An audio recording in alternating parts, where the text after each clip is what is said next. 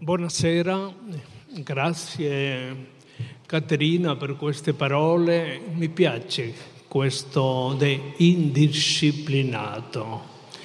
Questo mi permetterà contare anche con la vostra tolleranza.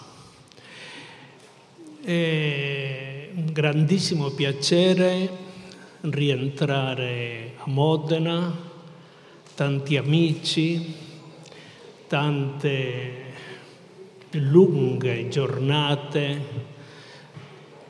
Caro amico Remo Botei, testimone di questa lunga storia e di questa fraterna amicizia. L'argomento, grazie a tutte voi per la vostra presenza. L'argomento per questa sera è un argomento molto aperto eh, che vi presenterò eh, seguendo una sequenza di immagini che nel suo totale potrebbe mostrarvi una tesi che ha in fondo questa idea della costruzione della città Oggi ci troviamo davanti a una situazione particolare. In campo delle scienze sociali, le social science, le scienze umane, potete fare una ricerca così e troverete che la voce città occupa il centro dell'attenzione di tutte le discipline science humaine, social science. È diventato dall'altro un problema non più specifico delle discipline come le geografie umane, l'urbanistica e la storia della città, ma diventa un argomento sollecitatissimo sia dalla sociologia, l'economia, l'antropologia, tutti i campi. E penso che questo nei prossimi anni sarà ancora di più. Per farvi soltanto un piccolo accenno, la scienza sociale che, poi, che più ha rivoluzionato i suoi paradigmi è stata proprio la geografia. Prima c'era una geografia umana e una geografia fisica. Adesso, se frequentate una istituzione britannica, vedrete olandese, troverete che sono tante e tante geografie e se io vi prometto che di avere 20-22 anni, Federico, io farei geografo.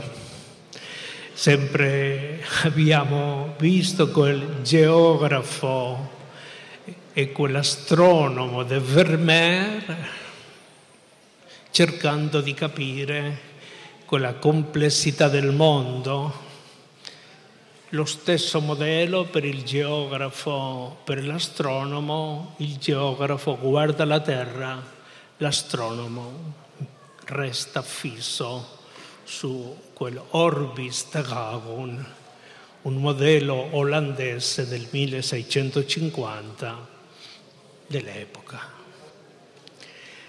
Allo stesso tempo le, questo, questo, questa risposta delle scienze è in coincidenza con un fatto fondamentale che non possiamo discuterlo perché empiricamente lo troviamo davanti a noi. Sapete, la popolazione del mondo nel 1900 arrivava più o meno a 1.3 miliardi di esseri umani. La stessa popolazione che adesso ha la Cina o l'India. 1900.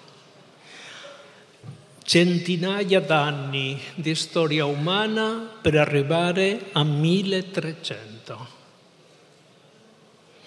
Oggi, questa sera, siamo su 7800 milioni e la statistica demografica non è una scienza esatta e la estrapolazione di questo pian piano potremmo arrivare a 10, 11 mila, 12 mila. Questi cambiamenti alla fine dell'Ottocento, primo Novecento, c'è la professoressa Gabriele, ha prodotto questa riflessione appassionante sulla metropole associata da Baudelaire con la vie moderne. La grande nouveauté era proprio questa, quel abitare in un contesto che si chiamerà Parigi, che si chiamerà Berlino, resta sempre una piccola città.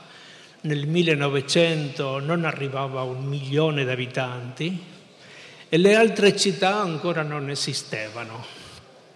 Ma il problema in più è che questi 7.8 miliardi di umani, il 67% abita grande costellazione urbane. E allora si produce un effetto particolarissimo.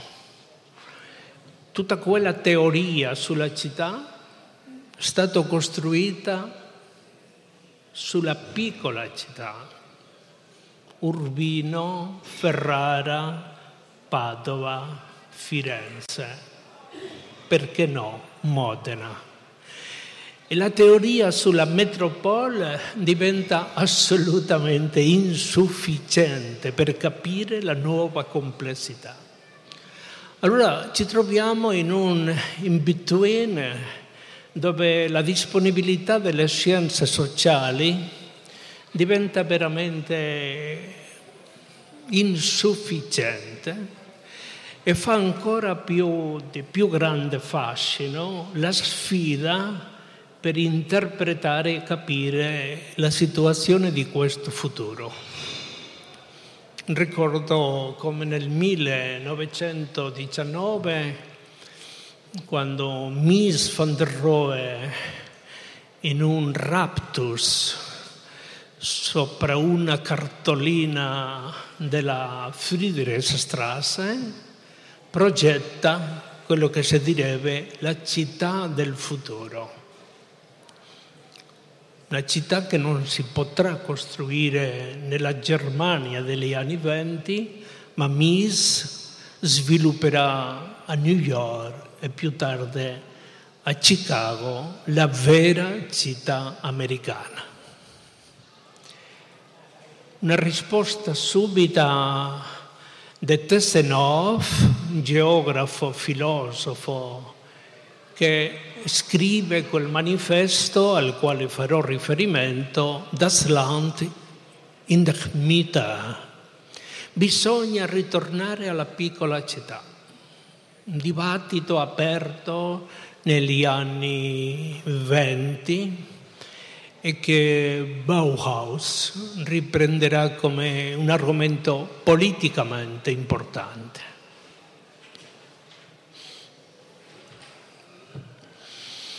Tutti voi avete letto la Genesi, da Mies van der Rohe alla Genesi e tutti eh, siamo stati colpiti da una storia che un fratricidio. Abele, Caino. E noi, con la ingenuità che protegge l'infanzia, abbiamo pensato che questa era una vera storia e guardavamo l'altro dicendo, beh, io sono Abele, tu l'altro.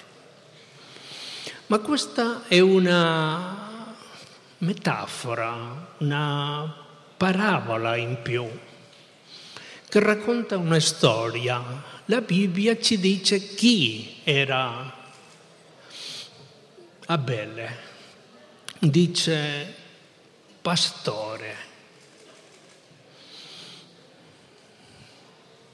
Pastore voleva dire rappresentava la cultura nomade, pastorile. I nomadi non avevano mai sviluppato un corpus giuridico forte perché non avevano senso della proprietà. La proprietà mai era sulle terre, solo sulle pecore e questi transitavano.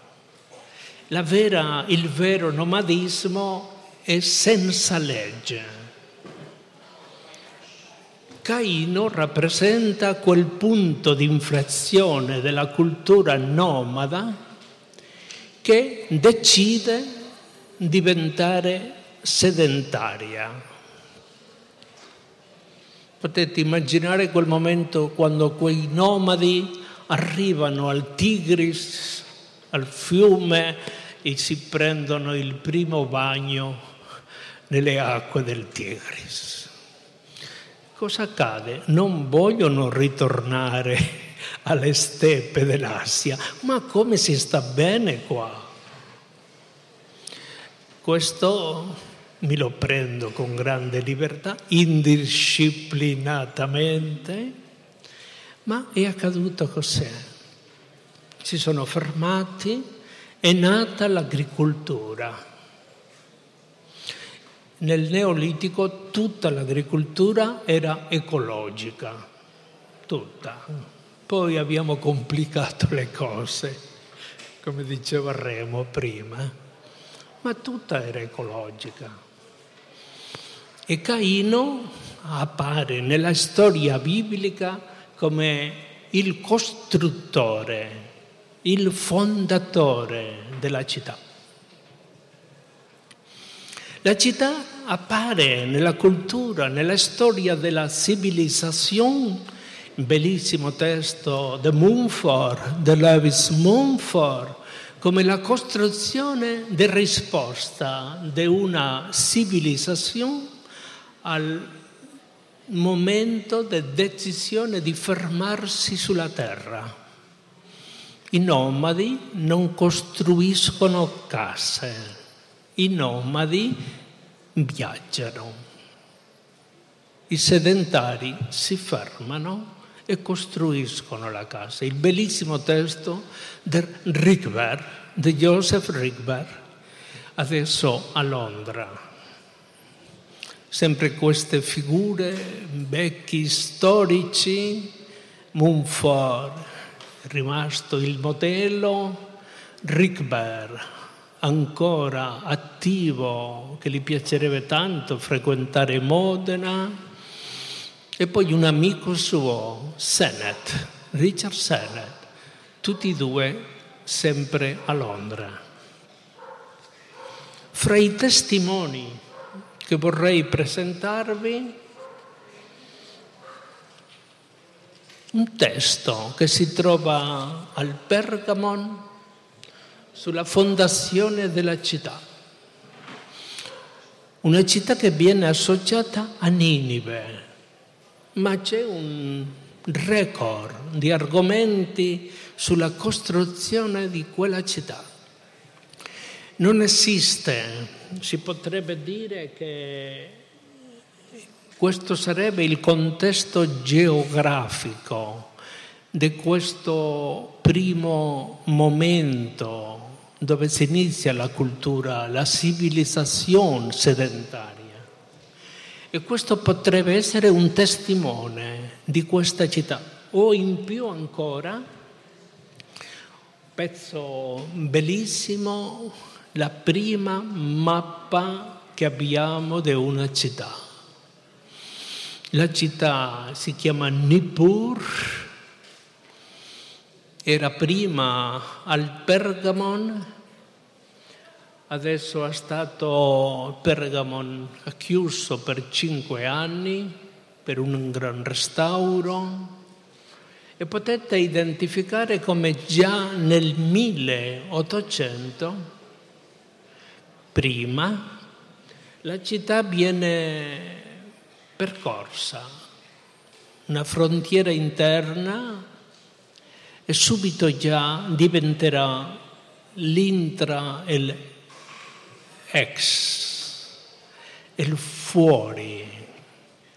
Noi abbiamo sempre fatto un salto colossale, abbiamo letto Antigona con una, per dirla ad exemplum. Il fratello non potrà essere sepoltato in città. Creonte, il tiranos, decide, ma no, la città produce la legge e comincia a diventare un corpus giuridico che protegge ma define anche l'interno e l'esterno. La morfologia della città, ancora in più, decide la vita della città. Un argomento che per Mumford è fondamentale. Io di una maniera molto precipitata vorrei mostrarvi oggi come questa storia percorre il tempo. Sembra una città senza attrezzo, ma sempre tanto il Pergamon è molto vicino a casa, prendo immagini del Pergamon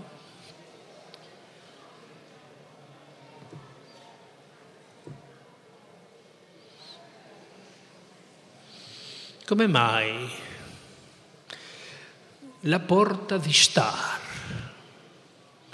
la Babilonia del secolo VII prima, prima che Atene, questa gloria di Babilonia sul fiume, il monumento più importante della cultura agraria più importante che il Tempio di Pergamon. Sette porte come questa identificavano il percorso della città. Babilonia rispondeva a un modello di organizzazione civile studiata e associata soprattutto per la grande cultura mesopotamica, Mesopotamos. Dopo verrà l'altra cultura, quell'altro modello di civilizzazione sarà quella che si chiamerà Assiria. Qualche mese fa si è presentato a Parigi il libro, non un libro di più, ma il libro sul palazzo di Assurbanipal. Potete, vecchio professore di Harvard, che adesso era professore al Collège de France, e finalmente riesce, dopo 27 anni di lavoro, finisce il Assiria, Assurbanipal nei primi anni del Novecento si producono grandi, le grandi scoperte archeologiche. Schliemann scopre Troia, Evans, Micenas, Glasner, Ninive. E appare la grande biblioteca di Assurbanipal 27.000 tablette. Bisogna saperlo quasi tutte di contabilità. le guerre, queste cose della civilizzazione anziana. Ma Assurbanipal aveva una contabilità. Foucault diceva che il vero fondatore della contabilità era Colbert, le ministre di Louis XIV. No, no, no, bisogna parlare. Una volta che ho organizzato a Santander un corso su, da Alessandria alla biblioteca virtuale, eh, Glassner mi dice, ma sempre con con Alessandria, ma lascia cadere Alessandria, prende a Surbanipal, la biblioteca di Surbanipal. Era troppo tardi, mi sembrava troppo snob di prendere un modello come quello, ma veniva così, questo meraviglioso, questo blu che nel contesto museografico del Pergamon si trova accanto delle collezioni assirie. Soldati blu, gli occhi sempre aperti, lo sguardo assirio che dicevano gli archeologhi. Ma non vorrei, devo fare salti. Eh, per esempio, Ogni città costruisce un modello, per esempio, come no? La Roma d'Augusto, persa nel tempo, questo Piranesi, particolarmente bello, che rappresenterà per il Seicento un gesto gesto malinconico, tutta la teoria romantica sulla rovina che anche Remo ha lavorato resta di là più filologicamente presentata, un'altra storia. Si potrebbe parlare di Roma fino al prossimo secolo, Roma. E si costruisce questa Roma così. O in più,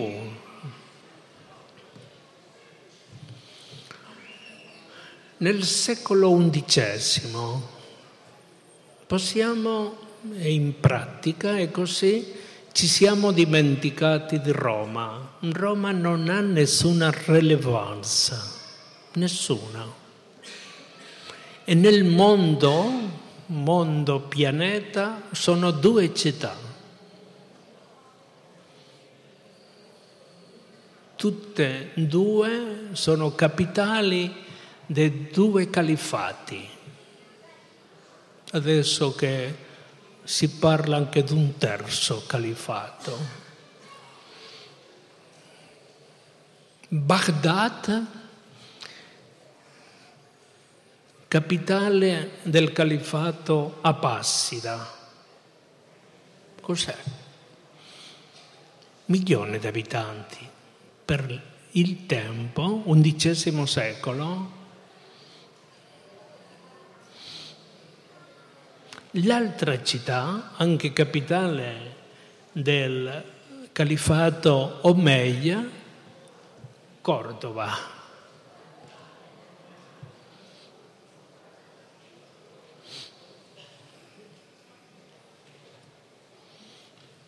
La Cordova del 780, quello che vi mostro viene costruito nel 780 da Abderrahman II, secondo.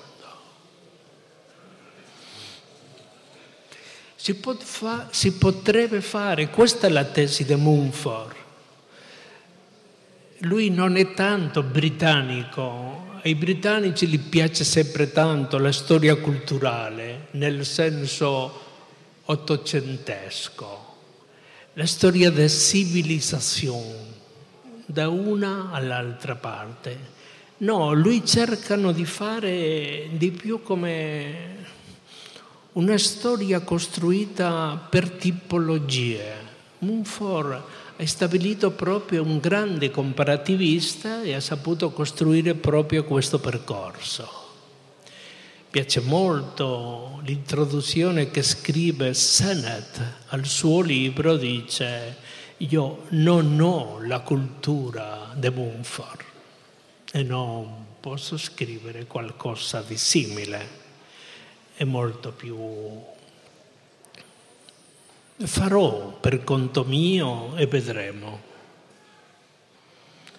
A partire del XIII secolo si inizia nella cultura medievale tutto un lungo percorso che cerca di identificare quale sarebbe la città ideale.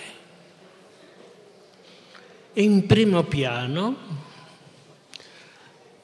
se visitate la Bibliothèque Nationale di Parigi, troverete un infinito così catalogo di rappresentazioni che si assomigliano a questa. La Civitas Dei agustiniana, che si riproduce sopra due piani, sotto una forma di distribuzione sociale associata all'ordine sociale che domina la struttura politica e con una mediazione singolarissima sopra un destino religioso, cielo e terra, che si rappresenterà dappertutto.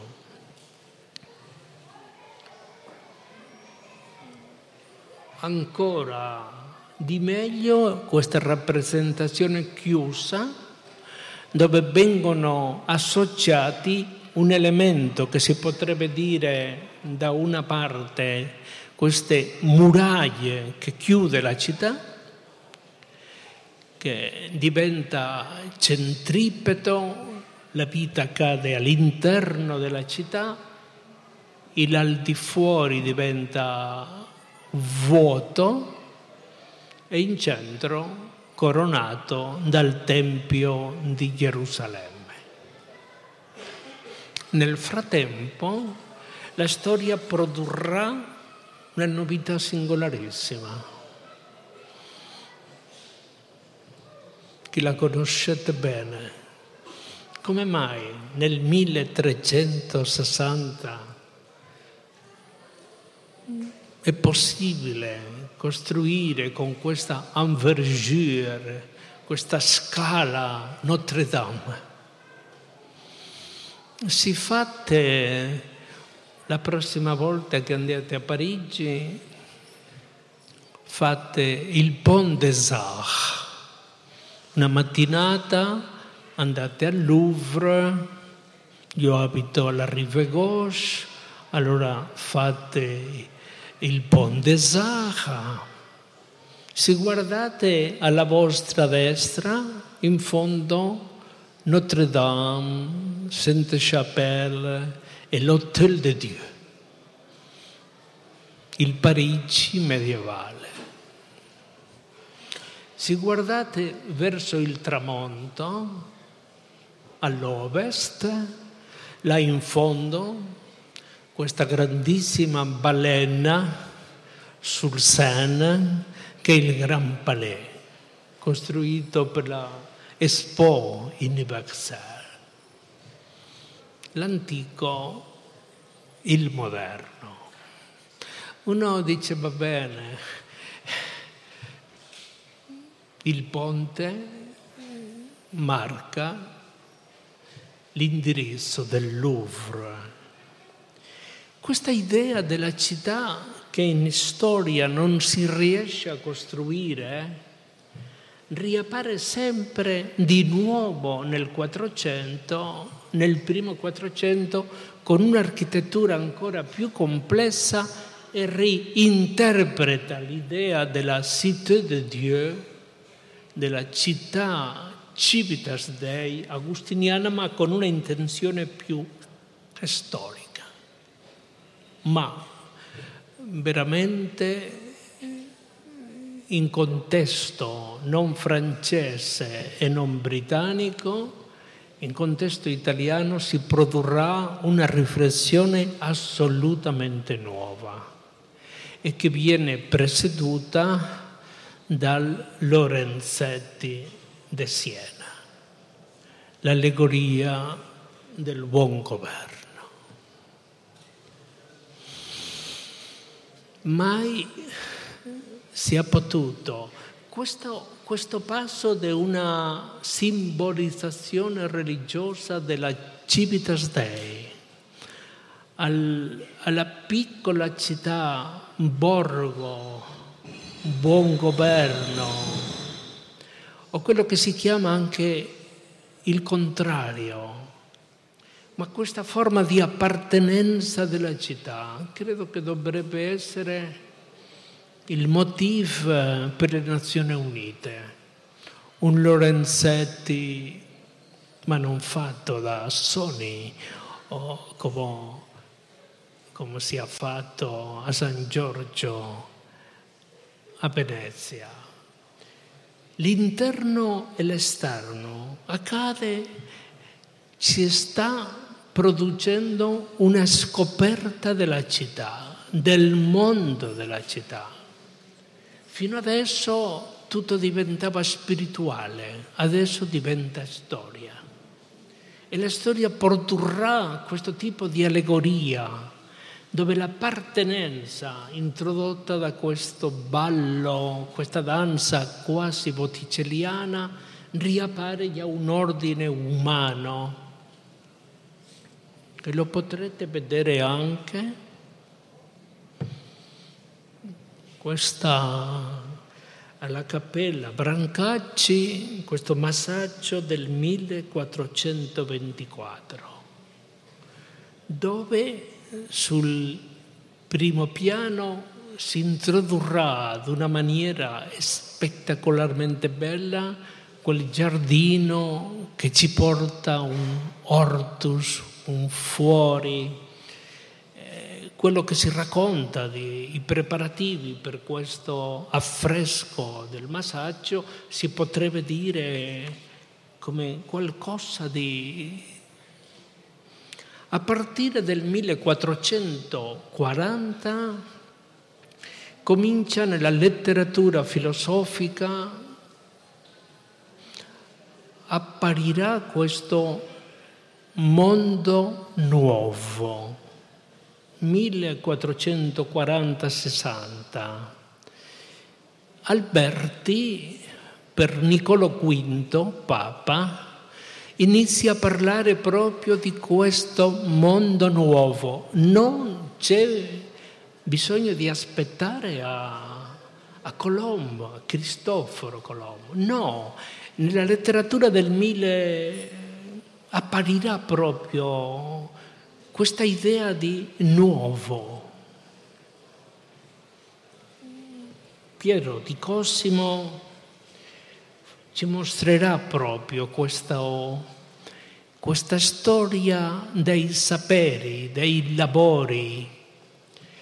Eh, Senet ha scritto quel bellissimo libro sull'artigiano, c'è una conferenza al festival su questo argomento. Lo trovo fondamentale.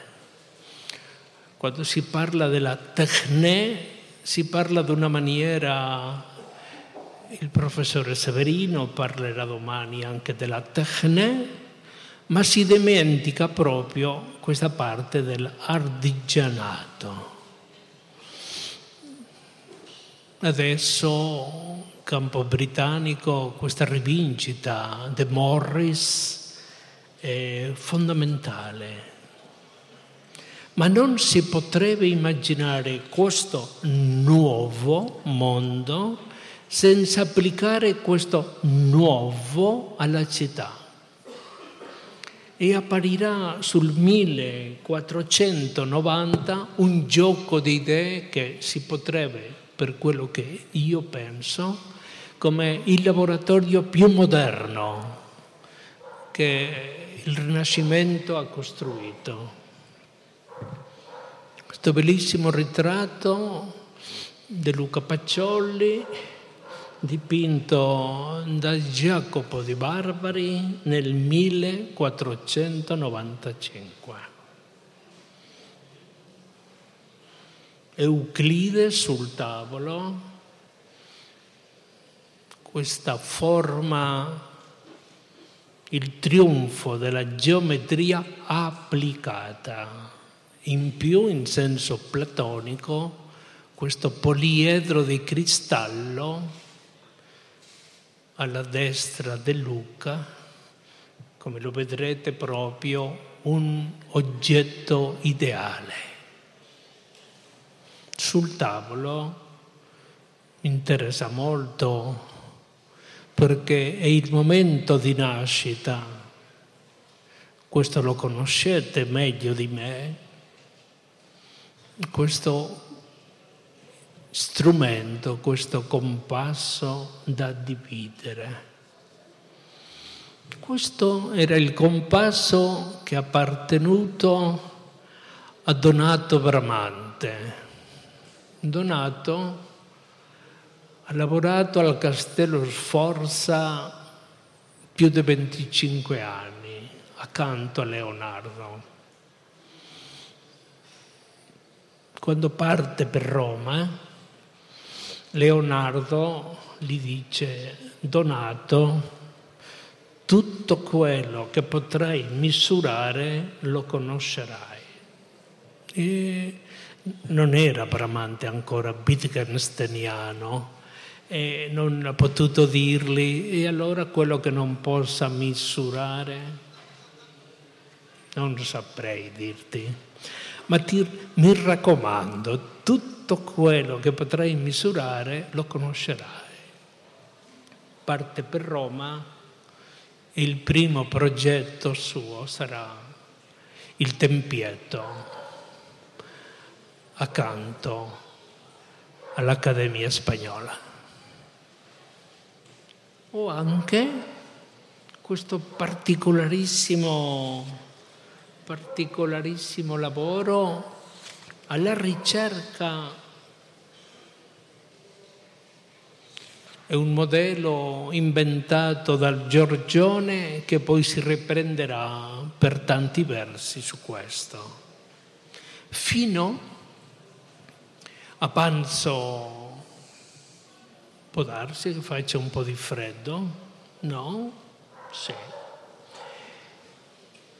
In un tempo breve, storicamente breve, fra 1490 e 1557 appariranno nell'immaginario europeo due idee antagoniche. La prima apparirà in Urbino, 1490 non viene datata, ma la corte di Federico Montefeltro, di forte presenza albertiana, senza identificazione d'autore, verranno dipinte tre tavole chiamate città ideale.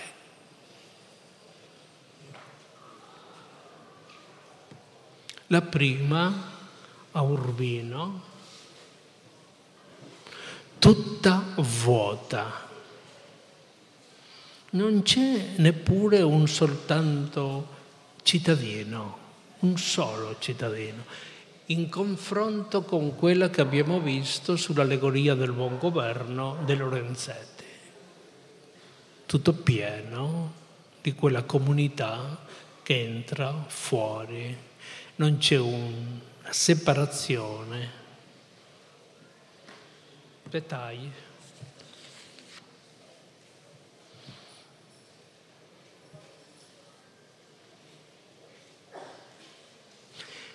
Subito, sempre sul 1490, la seconda tavola che si trova a Filadelfia.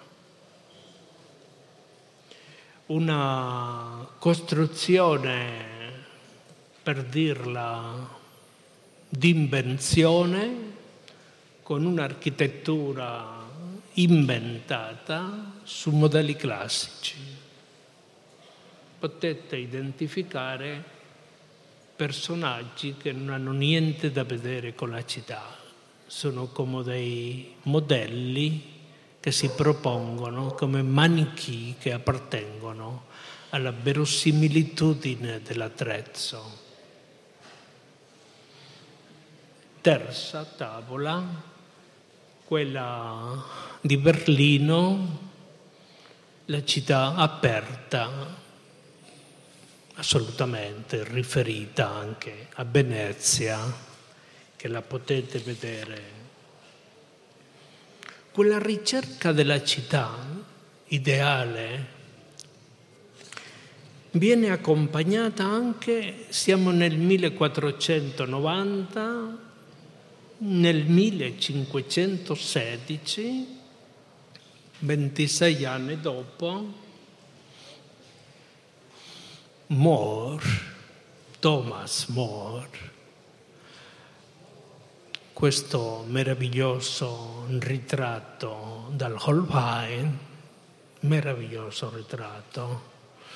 Holbein ha fatto i ritratti di More e i ritratti di Erasmus, che si trovano fondamentalmente a Basel propone qualcosa di diverso, c'è un momento di confusione.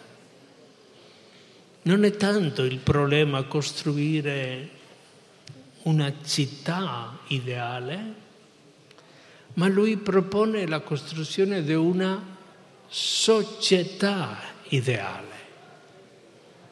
Si produrrà questo cambio. La prima edizione a Louvain che non vorrei e che si riprodurrà tante volte come entra nel panorama moderno un'idea morale che non ha da vedere con la costruzione di un reale fisico, una città fisica, ma di una società nuova. Tanto che quando si inizia il secondo libro capitolo di Utopia, quando si parla di utopia niente da vedere con l'idea di paradiso. E allora in utopia come si vive? Dice, si lavora tanto. Come mai si lavora tanto? Sì, si lavora tanto. E qualcosa di più, sì, non c'è proprietà. Non esiste la proprietà? No, i figli appartengono alla comunità, non alla famiglia.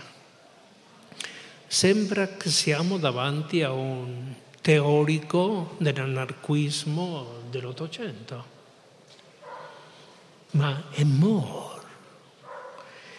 A partire di quel momento tutti iniziano quella costruzione di una città. Michelangelo davanti a Paolo IV mostrando la voûte di San Pietro. E subito nella collezione di Ortelius, il Teatrum Orbis Terrarum, le città che vengono proposte.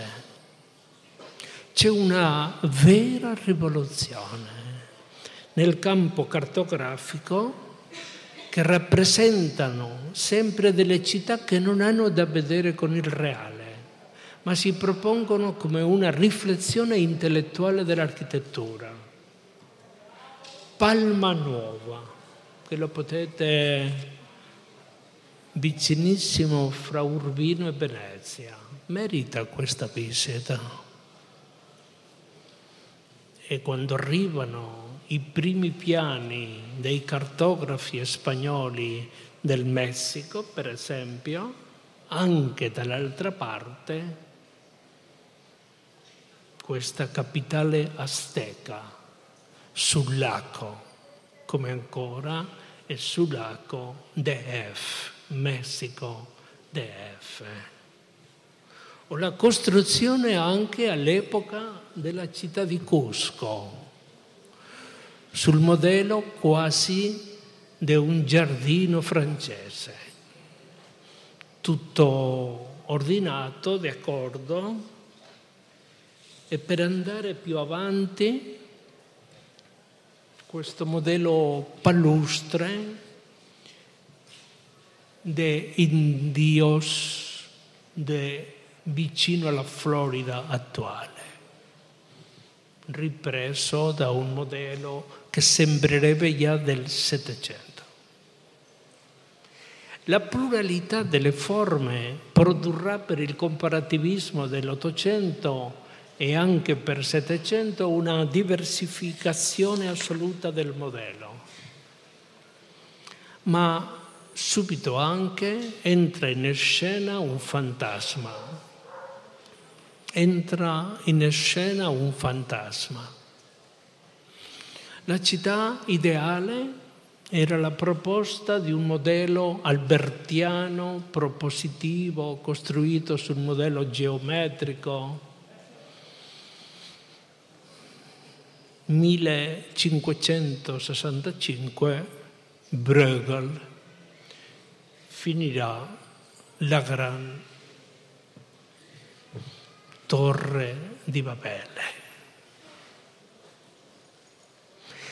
Eh, vengo lavorando su questo argomento fra 1567 e 1680 si dipingono sempre in contesto fiammingo germanico 88 torre di Babele. Ho un, una passione segreta. Mi piacerebbe fare una mostra con tutti questi quadri, queste torri. Adesso c'è un nuovo direttore, una signora al Kunsthistorisches Museum. Farla a Vienna e farla al Metropolitan di New York. Due, tutte e due idee, questa è l'idea vincente non è andata avanti questa ricerca di una città ideale. Il mondo è diventato Babele. Confusione di lingue, traduzione, Steiner. Quel gioco di ricerche che ci aiutano a imparare a capire, a riconoscervi in quella molteplicità della città. La città, a partire di questa idea, è diventato il laboratorio par excellence della vita moderna e Babele deve essere ripensato come mito moderno, non come mito antico Blumenberg e and Mythos racconta che sono, ce ne sono dei miti che possiamo pensare come fondamentali. Questo della pluralità, Steiner anche la pensa così, si ripropone una variazione straordinaria di grandissimo drammatismo la città che cerca di arrivare al cielo o vuota, drammatica, fino a 86. Se visitate l'Albertina, vedrete già catalogate tutte le serie di incisioni sulla Torre di Babele. Appartiene alla cultura moderna l'impossibilità di costruire la città ideale. Ma guarda che la questione che volevo proporvi io mi sono sempre domandato perché il Rinascimento ha avuto tanta fortuna? E sempre che si fa questa domanda, sempre ci domandiamo, ma chi è stato sconfitto? E la risposta storicamente politically correct è assolutamente Bisanzio. La sconfitta è la sconfitta di Bisanzio. Dopo la caduta di Costantinopla, l'arte bizantino era fondamentalmente presenza il Rinascimento era rappresentazione. La appare proprio. Ma quando si fa questa riflessione si dimentica qualcosa di fondamentale, che c'è un terzo. Un terzo dove proprio, da dove proprio arrivano, non voglio arrivano queste idee. Era il rifugio del mondo gotico. Nel contesto europeo c'è un mondo gotico che produrrà questa trasformazione simbolica. È fondamentale questo. dirò che ancora spariscono a partire del 1682. L'ultima torre datata è dal 1682. È il momento quando le città cercano di avere un'altra presenza. Dopo la rivoluzione britannica inglese, accadrà proprio, ci sarà una borghesia con un altro gusto. Il bellissimo testo di Diderot che per il Settecento nascono l'argomento del festival e l'arte e l'estetica, vengono fuori due idee nuove. Il primo, il gusto Secondo, la critique. Gusto e critica. Bellissimo il libro di Mario Pras, Il gusto neoclassico. La borghesia non vuol saper niente dell'aristocrazia e della monarchia e si cercano un architetto e lo trovano, un architetto che non è inglese, si chiama Palladio le bellissime ville palladiane inglesi. Dal 1654 si apre a Londra il primo antiquariato.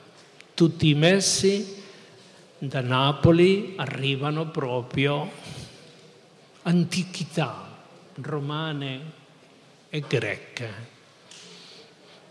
Reynolds si fa la cassa, L'incarico lo riceve un architetto palladiano. Due antichità, un'anfora greca e un torso romano. Gli manca qualcosa? Sì. Una pittura. Chi diventa il pittore? Poussin. Poussin. La collezione inglese di Poussin è ammirabile. Così è nato il gusto neoclassico. Anche la monarchia, devo finire, ma sì, ma no, ancora mi manca, ma sì. La monarchia decide fare qualcosa e costruirà palladianamente Buckingham. In quel momento sono due modelli in gioco, o Versailles o un modello napolitano. Vincerà il modello. Siamo nel 1860, devo finire, mi ha detto Caterina. La città, di nuovo, la rivoluzione industriale che Remo raccontava, produrrà questo. Guardate com'è bella questa immagine del 1872, i giornali per la strada. C'erano già, emerge qualcosa di fondamentale, l'opinione pubblica c'è Bourdieu che ha scritto proprio su questo. Una città non è democratica senza una vera opinione pubblica. O anche il Gran Plan Haussmann, il vero tempio non è più Notre Dame, ma l'Opéra. L'Opéra diventa il centro e si, prossima domenica fa un bel tempo andremo al Jardin de Tuileries e saremo uno di questi che Manet ha dipinto con grande la musica che si sente, sapete, non vi piace, è Offenbach. Beh, ma all'epoca non è tanto esigente anche si può sentire Offenbach. Fate un salto, Potsdamer Platz, tante volte, la nostra strada, Berlino, nevrosa, nevrotica, cerca un'altra, questa metropole di Simmel. Ma io non parlerò di Simmel perché la professoressa lo farà domani. Ma c'è un architetto che mi interessa molto, un visionario, si chiama Sharum. Sharum. Come se fosse un, una illuminazione. Comincerà a fare questo. Sulla città bisognerà costruire un'altra città. Siamo sulla frontiera delle due epoche si trasformano proprio. Ma sempre c'è sulla strada un malinconico, sempre amico vostro, anche mio.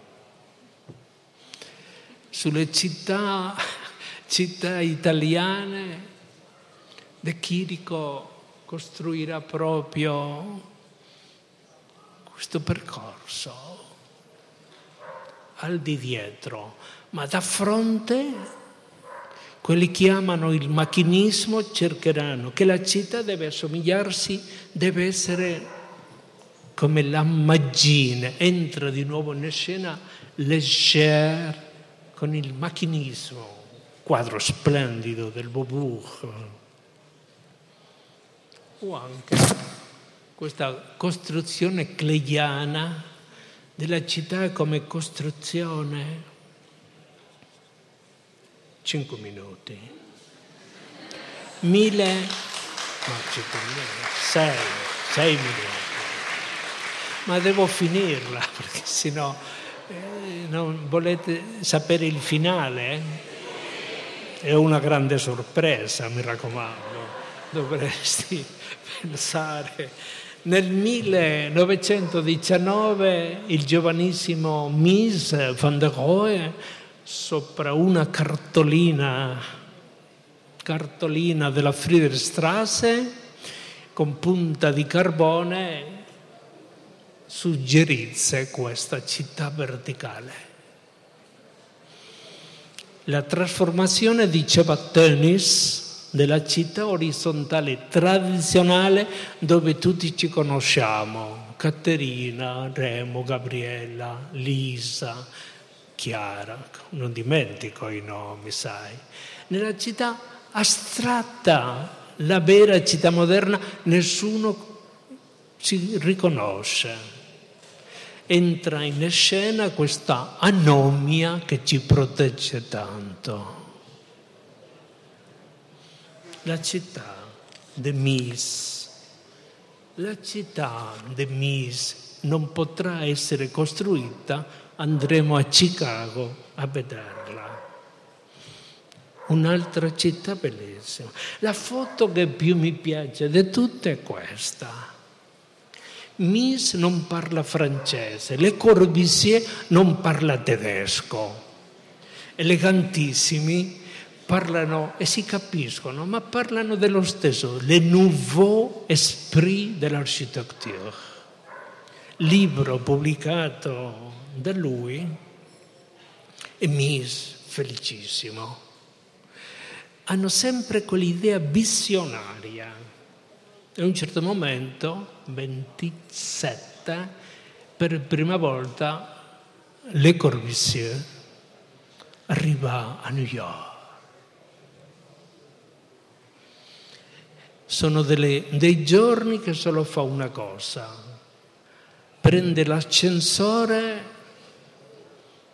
di questo bellissimo, fino a 30 volte, 40 volte, anda sopra, vede la trasa di Manhattan, dice perfetta, scende di nuovo è nato il mito moderno della città americana, bellissimo libro di Taffuri sull'argomento. Ma noi che siamo tanti, tanto americani, veramente più importante Chicago che New York. Sì, la Michigan Avenue è più bella che la quinta, la Fifth Avenue, ma sì. Ma di sera si va, prendi un dry martini al Oak Bar del Plaza. Dice lui che si trovano, si prendono i migliori dry martini del mondo. Adesso non, ya non è così. Non, cercatelo d'altra parte, ma all'Oak Bar del Plaza non si... No, non più. Chicago, la Mexican, tutta la riflessione sulla città inizia a essere nevrotica e attiva, gli anni venti. I grandi testi girano sul modello missiano, si cerca la città. Appare il costruttivismo di Mondrian, riappare una studentessa mia, questo è un omaggio che ungherese leggerà a Berlino settimana alla fine di ottobre la sua tesi sulla recezione del futurismo italiano da parte del costruttivismo russo. Un argomento dimenticato sempre. Mondrian era un... Questa è la serie Manhattan.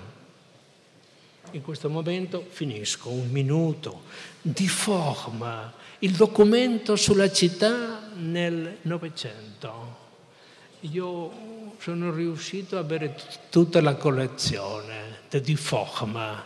Ho lavorato parecchio per averla, ma è un documento straordinario.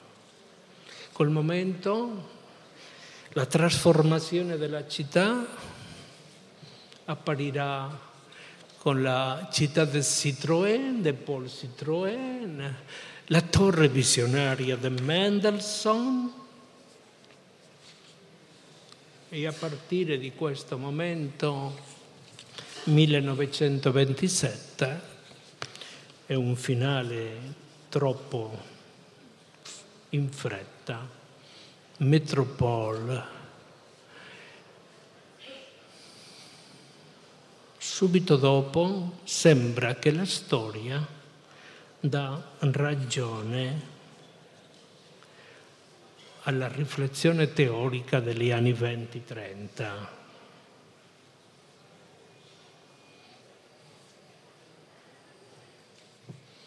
Sao Paolo le nuove metropole, Sao Paolo, Shanghai, Messico DF,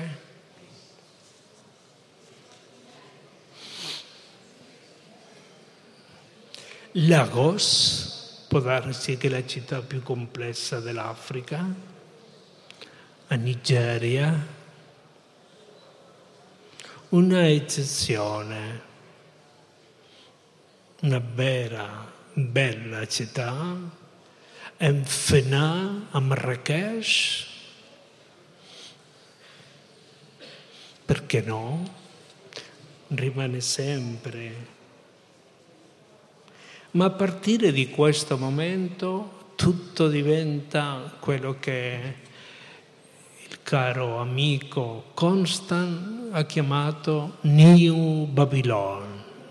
Siamo davanti a un orizzonte umano che Constant ha costruito su questo modello flottante della serie New Babylon. Vedremo come verranno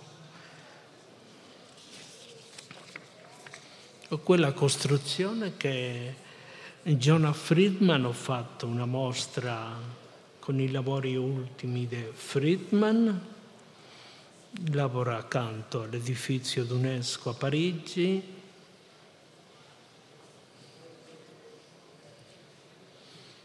la città del futuro?